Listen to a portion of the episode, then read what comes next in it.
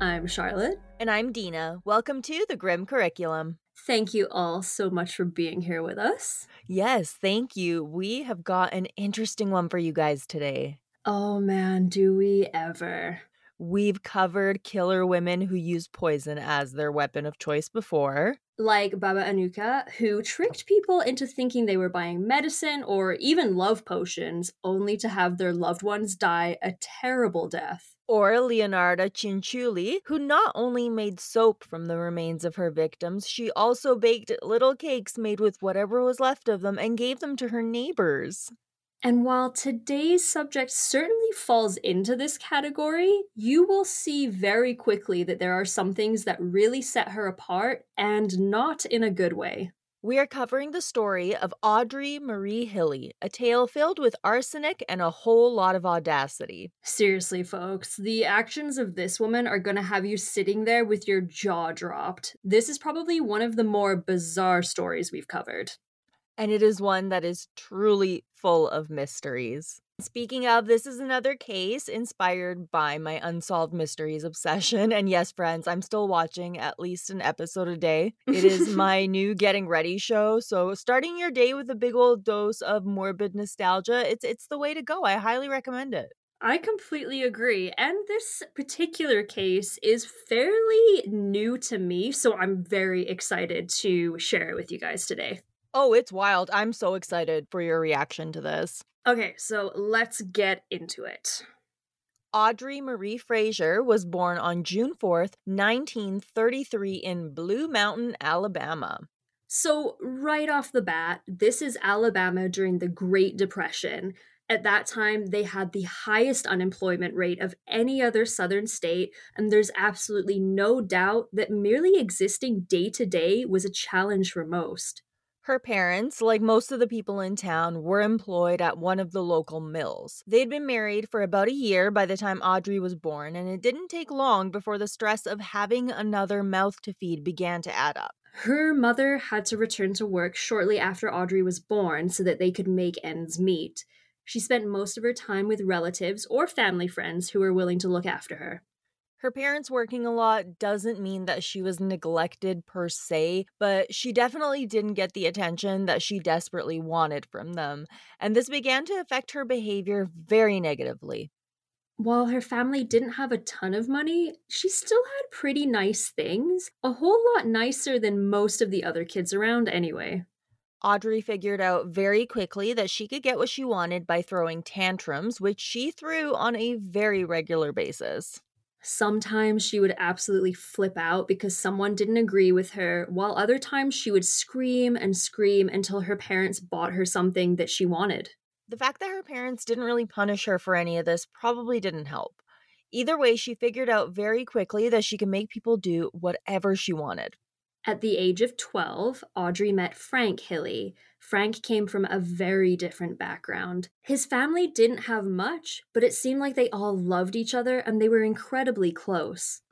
Frank was in his first year of high school when they met, and I understand this was a very different time, but ew. Yeah, a high schooler really shouldn't have any interest in a 12 year old, no, definitely not. But he took a liking to her very quickly, and eventually the two began to date. Her parents, kind of like us, did not approve of this relationship, but it didn't stop the two from falling in love. Like we said, Frank didn't have a ton of money, but he would do his best to take care of Audrey. He realized very early on into the relationship that he wasn't the only one who thought she was a total prize. Many other men had their eye on her and they were eager to see the two break up. While Frank's temper wasn't nearly as bad as Audrey's, he still struggled with anger, and because of this, the two would often have massive fights. It wasn't over anything particularly interesting, mostly over other guys or other pretty common issues that couples have. No matter how bad the fights got, they always seemed to make up. After he finished high school, Frank joined the Navy and was stationed in Guam. This was the first time that the couple had been apart for an extended period of time. They say that distance makes the heart grow fonder, and in the case of Frank and Audrey, it really did. Frank was incredibly in love with her, and during this time, he decided that he wanted to spend the rest of his life with her. Big mistake, as it turns out. Audrey finished up high school, and shortly after, the two moved to Long Beach, where Frank was being stationed. Near the end of his service, the couple was overjoyed to find out that they were expecting. On the outside, the two seemed to be madly in love and were very happy with the way their lives were going. In reality, it was the complete opposite. For the first time in her life, Audrey had money. For the first time in her life, Audrey had money. Between her salary as a secretary and the money Frank made from his pension and his job at a shipping department, they weren't rich, but they had enough to be somewhat comfortable. They didn't have much money at all to speak of, but it was a lot more than she was used to, that's for sure. So she kind of just ran with it. On numerous occasions, she spent his entire pension on herself, and Frank's parents would have to bail them out. Can I just say, you can be super in love with someone, but if you don't have financial stability as a couple, that is incredibly hard on a relationship. Back then and today, like nothing's changed in that aspect. And to have your partner spending your money willy nilly all over the place has to be so incredibly stressful.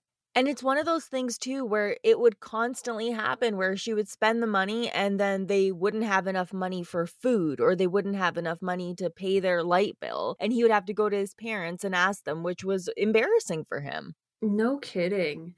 Frank's reaction to her behavior was, unfortunately, pretty similar to her parents. He loved his wife and was willing to do anything to keep her happy, even if that meant letting her spend all of their money on designer clothing and fancy furniture. The couple welcomed their first child, a boy who they named Michael, on November 11th, 1952. And at the age of 27, Audrey would give birth to their daughter, Carol. After Carol was born, things really began to change. We'd like to remind you that Audrey was the kind of person who didn't exactly react well to things not going her way. And now she had two young kids. And we know we have lots of parents listening. And you guys, I'm sure you know, like when you have kids, things definitely don't go your way anymore. Oh, totally. There is so much unpredictability. They're not going to react to you like adults would, right? So it's going to be for her a lot of stress and pressure, and we know that she doesn't deal well with that sort of thing. No, definitely not. Despite all the trouble between the two of them, the family became well known in their area. Frank was a member of numerous clubs, and they were pretty well liked. Audrey was active in her church, where she didn't seem to make many friends. People labeled her as high strung due to her reactions when things wouldn't go her way it really seemed like it didn't matter who you were. If you went against Audrey in any shape or form, you were automatically on her bad side. When it came to parenting, she wasn't a super hands on mother. With Michael and Carol, she was usually pretty emotionally distant and she preferred to show love by spending money on them rather than like hugging them. Carol would later share in an interview that her mother treated her differently due to the fact that she was a tomboy rather than a girly girl like her mother wanted her to be. They would actually get into huge fights over this. Because of this, she formed a close bond with her father, who noticed the lack of love she was getting from Audrey.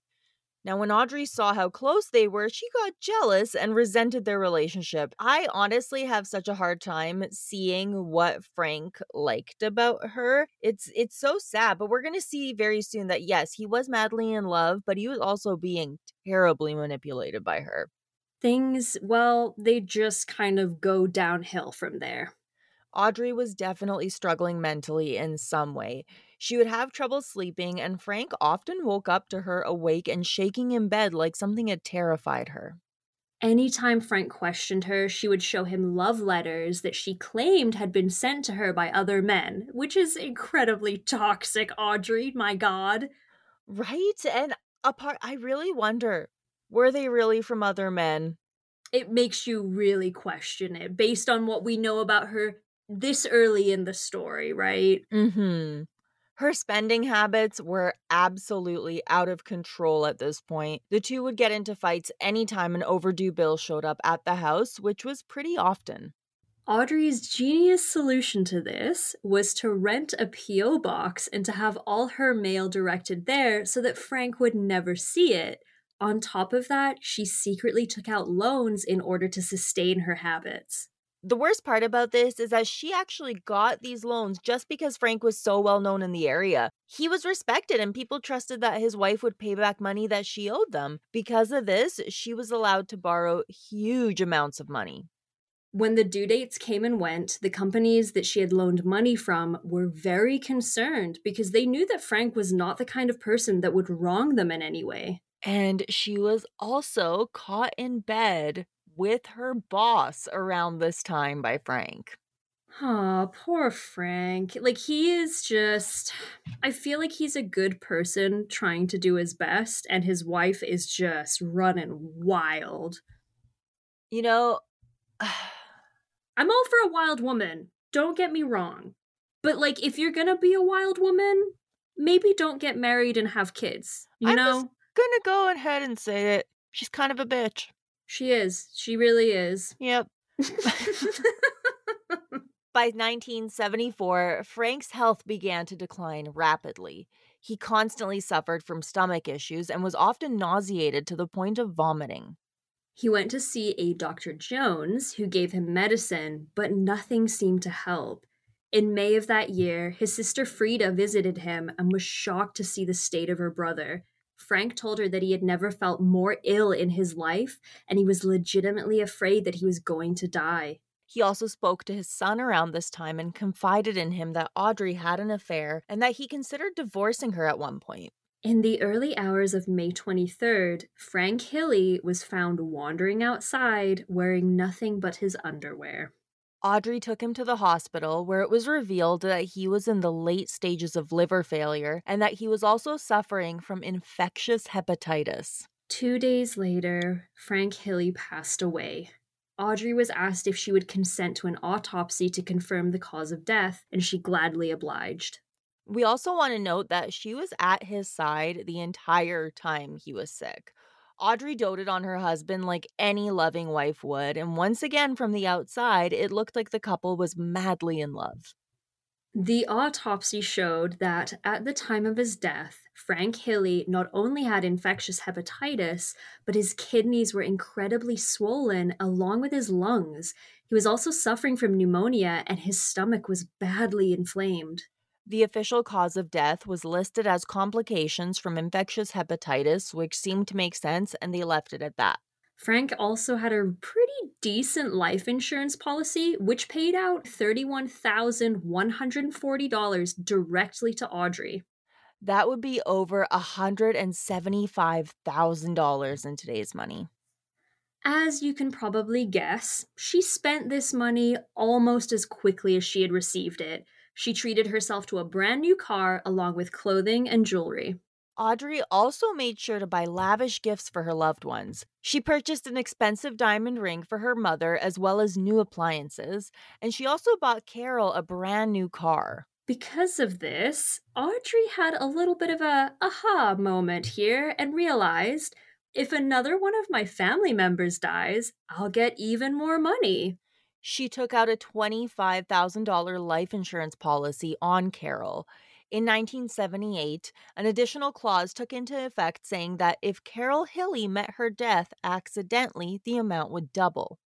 And folks, can I just say, if you have a family member randomly be like, hey, can I take out a life insurance policy on you? Maybe question that. Especially if you're young. Like at this point, she is 18. There, there, this woman is a walking, talking, living, breathing, screaming red flag. 100%. Mere months after this, Carol, who was now 18, began to report that she was feeling ill. Interestingly enough, her symptoms were very, very similar to those of her father. On several occasions, she felt so sick that she went into the emergency room.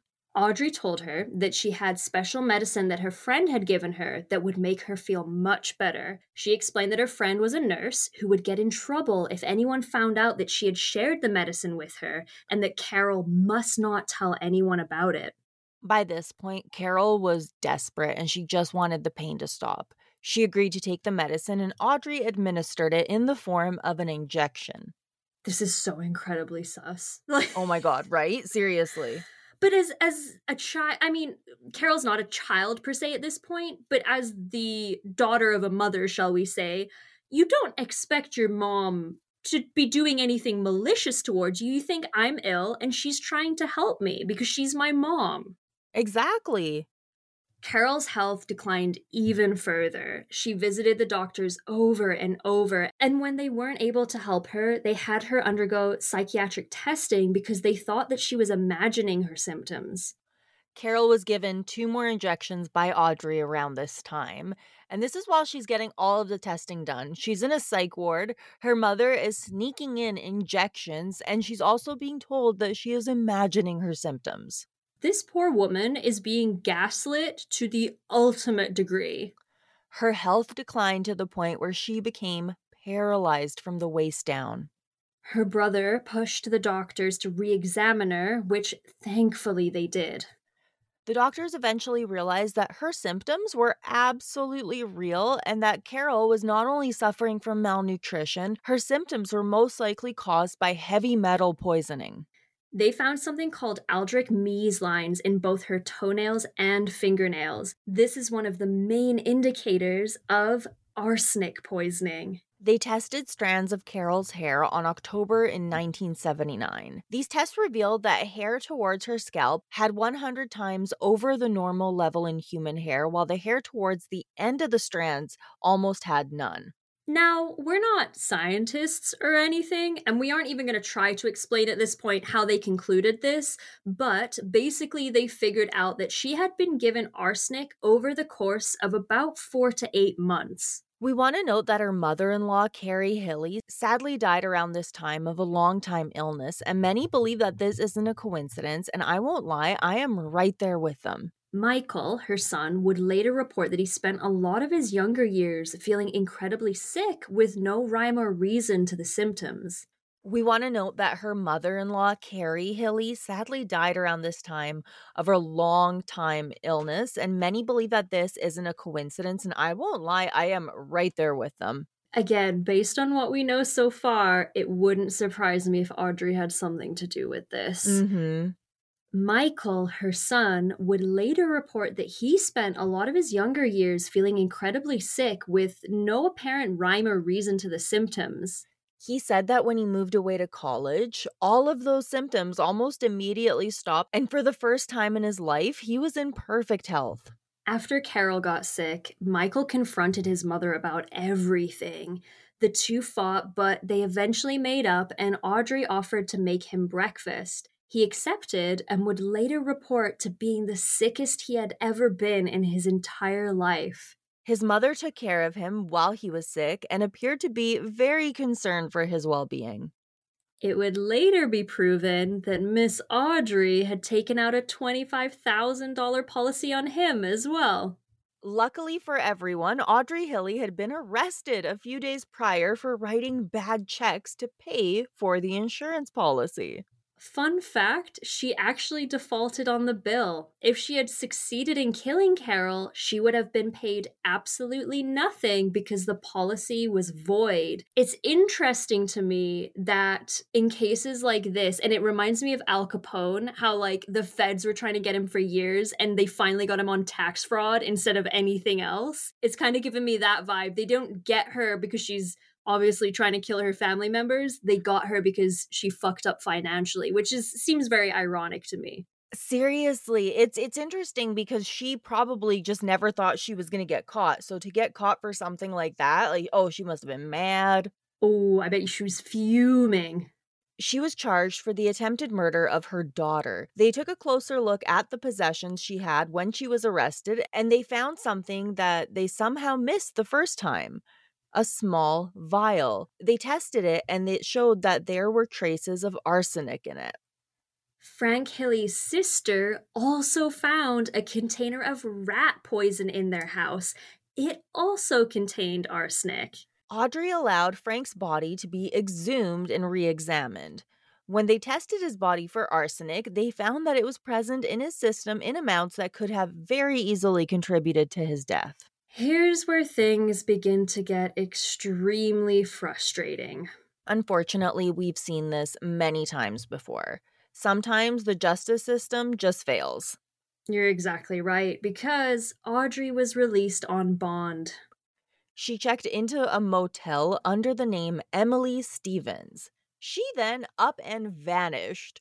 A note was later found which indicated that she may have been kidnapped. A missing persons report was officially filed, and Audrey Hilley was now a wanted fugitive. Around this time, her aunt's home was broken into and many items were stolen. Among them were women's clothing and a duffel bag. A note was left behind that said, Do not call police. We will burn you out if you do. We found what we wanted and we will not bother you again. She was officially indicted for the death of Frank Hilley. An investigation was conducted on the death of his mother, and it was revealed that she too had arsenic in her system at the time of her death. Audrey decided that now was probably a good time to start a new life. She traveled to Florida where she met John Homan. She introduced herself as Robbie Hannon, and the two quickly began to date. They married a year later and she became Robbie Homan. The two moved to New Hampshire, and Robbie would often talk about how much she missed her twin sister named Terry Martin, who lived in Texas. She often spoke about how close they were and how much she loved her. In the summer of 1982, she told her new husband that she was suffering from an illness and that she had to go to Texas to see some specialists. Around this time, she began using the name Terry Martin. She visited Texas and Florida. Shortly after this, John received a phone call from Terry Martin. Keeping up with all of her different names is a little hard, so don't worry if you're listening and you're feeling that way too, because we're right with you, because yep. she just made shit up. And also, this poor man, again, is just like, yeah, I've got a beautiful new wife. She seems awesome. And then she's like, oh, I'm going to Texas. Bye. Right? And then all of a sudden it's like, oh, I'm dead. Bye. Yeah, exactly. Because Terry, quote unquote, told him that she had terrible, terrible news. Her sister Robbie had died. She told him that all of the arrangements had been made and that the family donated her body to science, so there was no reason at all for him to go down to Texas. And friends, if you haven't caught up to it by now, there there is no twin sister. no, it's all Audrey. This yeah. woman is wild wildin'. Like she is all over the place. Really though. This woman had the absolute audacity to show up at her husband's house. The husband who she had married while using a completely fake identity, pretending to be the twin sister of his dead wife. And she even went as far as to have an obituary published. John saw her and realized that, yes, this woman looked exactly like his late wife. However, she was significantly thinner and she had darker hair. The obituary was seen by local police, and it raised a few flags for them. They looked into it and very quickly realized that this was not a real person. At this point, they thought that Audrey was still Robbie and that her worst offense had been faking her death and impersonating someone else. Once they had her in custody, she confessed that she was actually Audrey Hilley. She was immediately returned to Alabama to finally face trial. She was very quickly convicted and sentenced to serve life in prison for killing her husband and 20 years for the attempted murder of her daughter. I've had a few folks in the past question why, in situations like this, they sentence someone to life and then they add more years onto that, or why they would sentence someone to numerous life sentences one sentence is something that can be reduced. That life sentence, it can be appealed or eventually turned into a much shorter sentence. But if you have multiple adding up, it's more difficult for the person to appeal them all and eventually serve less time. I think it also makes sense in the context of like, if you see someone and it's like, oh, they have multiple life sentences, it's like, okay, this is someone that did bad things, as I say, in a big way. Mm-hmm. Let's consider things before we let them be paroled and things like that, right? Absolutely. Here's the wild thing though. After all this, John took her back because they were still married and apparently they were set on continuing their relationship despite the fact that she had lied to him in a pretty huge way. Audrey Hilley began serving her sentence in 1983. She was actually a model prisoner despite the fact that she spent most of her life throwing temper tantrums when she didn't get what she wanted. She was so well behaved that she eventually was given numerous day passes outside of the prison. And she always returned on time with zero issues. Until she didn't. So she was given a three day pass to visit John. They spent their time at a motel. At one point, John stepped out, and when he returned, Audrey was just gone. All that was left was a note that asked him for forgiveness. Audrey was found four days later crawling around in the woods. She was drenched and delirious. The past few days had been chilly and it had rained nonstop. It appeared that Audrey had been outside that entire time. She was taken to the hospital where she received treatment for hypothermia while under police supervision. Soon after, Audrey Marie Hilley was pronounced dead by hospital officials. The cause of her death was listed as heart failure. And with that ends the terrible tale of Audrey Marie Hilley, a woman who was willing to hurt anyone just to get what she wanted. So, what do we what do we think after all of that? That was a roller coaster. To me, she is pure evil. We have talked about a lot of people who did terrible things and expressed remorse later on, but Audrey did not really seem to care. She continued to essentially trick and con everyone until her final days, and I don't think she was reformed in prison at all. I think she was just wearing a mask and being who she needed to be in that moment. I think she's a prime example of what happens when you don't get any structure and discipline as a young child. And mm-hmm. obviously it just followed her her entire life because she grew up in a place where she just got away with shit. So she went her entire life thinking that. I think she probably did so well i shouldn't say so well but she did fairly well in prison because it was such a structured controlled environment. And for probably the first time in her life people were not going to put up with her shit right if she wanted to throw a tantrum that's all fine and dandy but you're not going to get anything out of it right i think if she'd been in prison her entire life she probably would have had a fairly you know unremarkable time in prison, but there is that little part of her that's like, no, I'm going to take an opportunity when I see it. Or she would have pulled like a Katherine Knight where she just ends up being like the woman that's running the whole show. Yeah, I could absolutely see it. I wonder what she was thinking when she left John that final time in the motel. Like, did she think she could just disappear into the forest and that everything would be okay? Uh, right? Because what was the expectation there? yeah, it, it wasn't something that she had done before, right? Like, usually she disappeared to a different state where she picked up a new identity, but obviously this time she didn't have that opportunity. Exactly. And I wonder if that was her intention again, that she just thought everything was going to work out because she was obviously very, very narcissistic and she just thought it was, you know, the Audrey show and everything would be fine and dandy for her because she was Audrey. She definitely is one of those people uh, who thought that they were the main character of their entire life and everybody else's lives for sure. Yes. I also I want to take a second to thank the wonderful Pink Flamingo 20 who was kind enough to help me with some of the research this week. Thank you so so so much.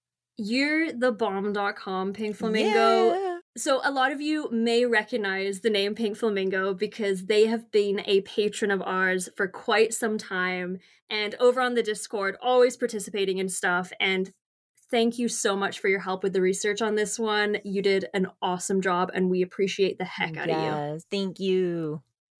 And if you are interested in supporting the podcast, you should check out our Patreon. We post early episode reveals. There's all sorts of fun stuff on there, and it is a wonderful way to support us. We have a ton of new content coming soon. We're going to be changing things up to make it even better for you. And uh, we have a lot of fun in the Discord too. We sure do. So, big thank you to the wonderful Bob, the fantastic Lisa, the amazing Pink Flamingo 20. I'm going to run out of uh, adjectives here, but we're going to keep trying. You got the this. fantabulous Atlantean Jedi, the badass Brian, the I don't know if I already said wonderful, but you are wonderful, Hillary. the beautiful, beautiful Judy. The hmm, what's the word? Oh, I'm gonna have to get a thesaurus out. Glorious I really like made Kevin. glorious Kevin. I love that. And what do we think for Mudkip? The, The- magnificent Mudkip. I like that. That was I did th- you did great. so thank you, thank you, thank you. And thank you to all of you that support us in any way, shape, or form. It truly means the world, and we love having you here. If you like this episode, please take a second to leave a like or a comment or 5 stars wherever you listen. It really really really means a lot. Next week, we are getting into a brand new series about, you guessed it, another awful human being. Thank you all so much for listening. This has been The Grim Curriculum. Hey, hey Charlotte, guess what? What? Did you know that it has been proven that the more shy a male crab is, the more semen he produces? oh my god. I did not know that, and once again, you have me speechless. Bye. Bye.